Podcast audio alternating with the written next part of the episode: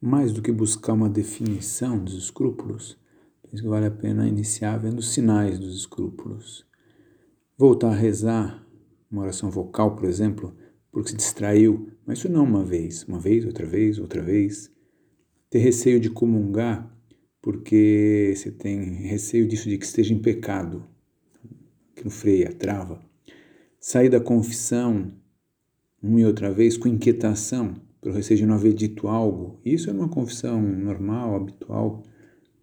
Voltar a confessar com muita frequência, não é aquela confissão assim regular da pessoa que se confessa habitualmente, mas como uma espécie de único modo de ficar na paz. O escrúpulo pode se dar, digamos assim, como uma expressão não acadêmica, num nível pesado, a pessoa assim que entra totalmente em looping, instabiliza a sua vida. É, por isso, ele fica pensando que, que talvez vá para o inferno e não vê saídas e, e, hum, desconfia de si mesma e as coisas não, é como não, assim, não se encontram saídas. E essa pessoa talvez é importante que busque uma ajuda adequada, talvez uma ajuda psicológica, um, especializada para alguém de bom critério. Pode se dar também num nível menos pesado, por exemplo, nas pessoas de conversão recente, pessoas estão aprendendo o que é o pecado, o que não é o pecado. Então, nesse querer fazer essa distinção, e um pouco pelo lado, vamos chamar, entre aspas, seguro, vou pelo seguro, isso vai gerando um escrúpulo. Meios. Primeiro é ter um diretor espiritual fixo que vá conhecendo para poder tranquilizar a pessoa e obedecer o diretor. Se ele disse que é para comungar, é para comungar. Se ele disse para não voltar a confessar em menos de tanto tempo, obedecer.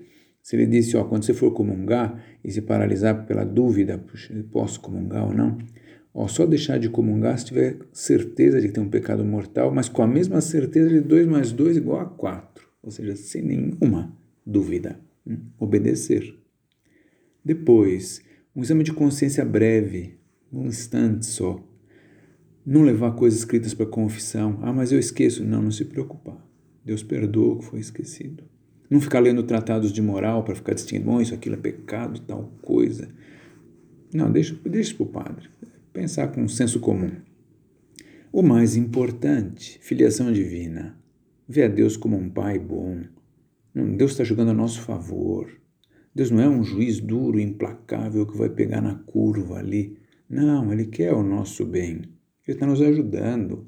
Ele está desejando mais a minha salvação do que eu próprio. É, mas é que eu atrapalho, mas ele já sabe disso. Deus é meu Pai. Bom, essa é a nossa garantia.